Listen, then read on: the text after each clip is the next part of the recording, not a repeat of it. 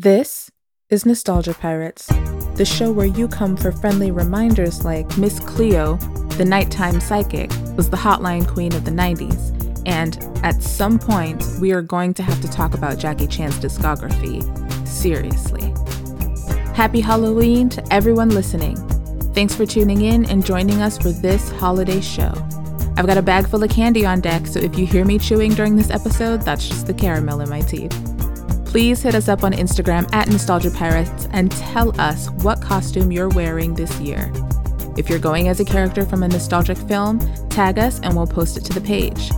Can't wait to see what all of you have come up with. I'm your host, Sade, and today we are watching the 1988 B movie classic Killer Klowns from Outer Space, which was just something. It was an experience. Anyone who has already seen the movie, I'm sure, knows exactly how I feel. If you haven't seen Killer Klowns from Outer Space, this movie is exactly what it sounds like. Killer Klowns is a horror film about alien clowns who have crash landed on Earth in a shooting star. They begin to make a meal out of the people in the town where they land, starting with the teenagers who are just hanging out at their favorite makeout spot.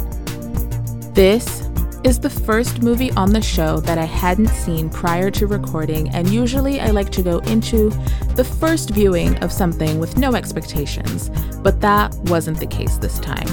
I took one look at the poster and I just knew I was in for utter nonsense, and I say that with affection, I think.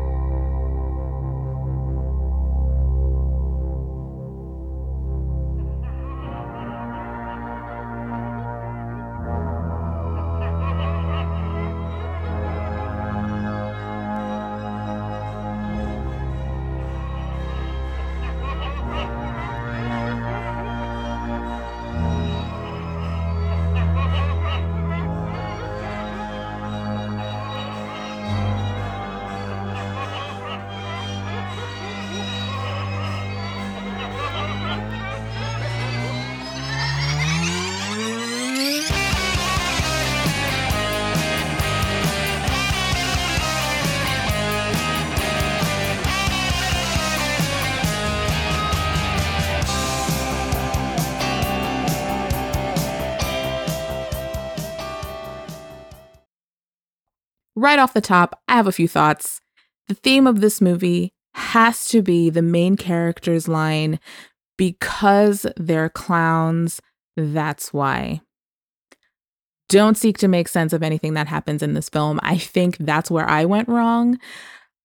Uh, when the teenagers find the alien ship that they thought was a shooting star, it has already taken the form of a circus tent. How do the aliens know to make that choice? How do they know that humans are predisposed to trust clowns? It doesn't matter, Sade. Why? Why am I asking these questions? Inside the ship is like an evil Wonka factory, complete with cotton candy death cocoons for trapping and liquefying their human prey. Why? Because they're clowns. There's a scene where a clown slurps a human out of the cotton candy cocoon with a crazy straw absolutely nothing matters in this movie. like, this entire movie is actually how I imagined Chuck E. Cheese restaurants when I was a kid, because I was terrified of the animatronic band that they had in every play place. We would go to Chuck E. Cheese our dad would give us money to play, and he would post up at the Galaga arcade game and stay there for three hours until it was time to go home, having never lost a single life on any level in the game. Which means he never saw me hiding from the mouse band. But we do have a photo floating around our house of a young me running from Chuck E. Cheese, uh, running from a worker in the suit who tried to hug me. And I don't know who took the picture. I don't know where it's ended up but I know for a fact that it lives somewhere in my mom's big bag of pictures.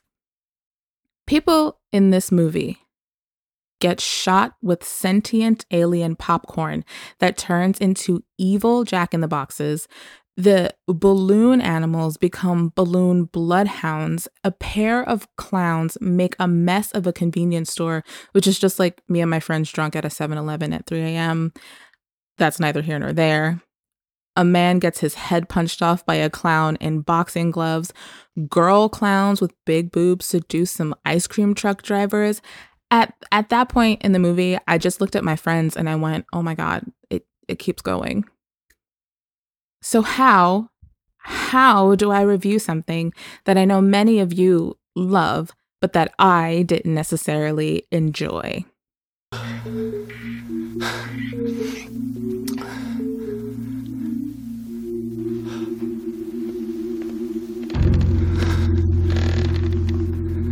Don't worry, Dave. All we want to do is kill you I think it's important to acknowledge the culture that makes it possible for a movie like Killer Klowns to exist. More than any other genre, the B movie subculture of horror films has become almost more important than its mainstream counterparts. Historically, a B movie was the second film in a double feature that didn't get as much press or as wide a marketing push as the top billed movie. By the late 70s, double features were obsolete, and big studios realized how much money a genre film could make. They started throwing their funds at making sci fi and horror pictures like Star Wars and Jaws, forcing independent filmmakers to find a more effective avenue to the big screen. Their answer was horror. And let's let's all tell the truth.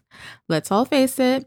We don't feel the same way about low budget action films or low budget comedies as we do about independently made slashers.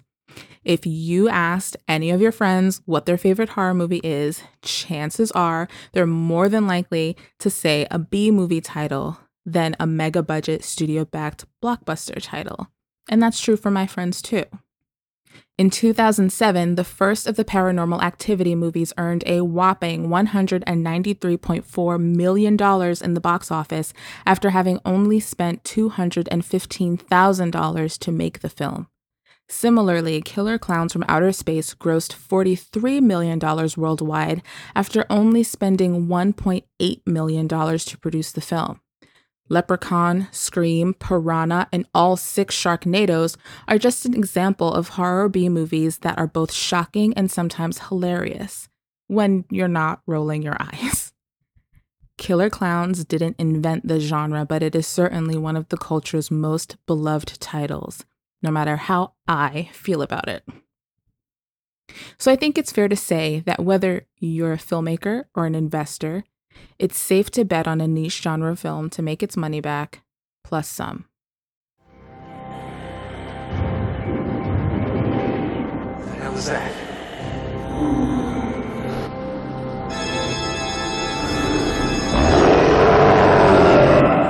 I don't want to play here anymore. Can we go home now? Get out of here. Come on. Everyone out of the truck. Come on. We can't. It's rented.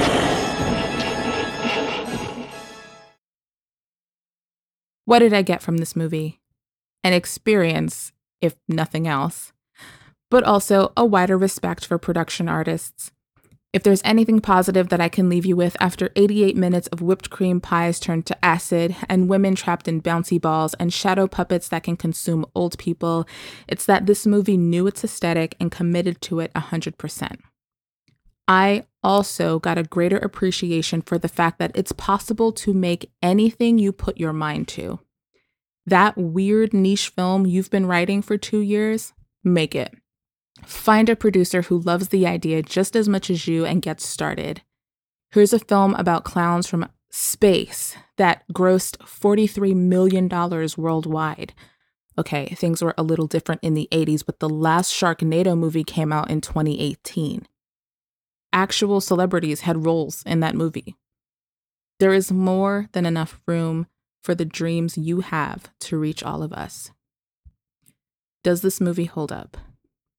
There is an argument that can be that can be made, you know, that I'm still talking about it, so obviously it did something right. But I question was it supposed to?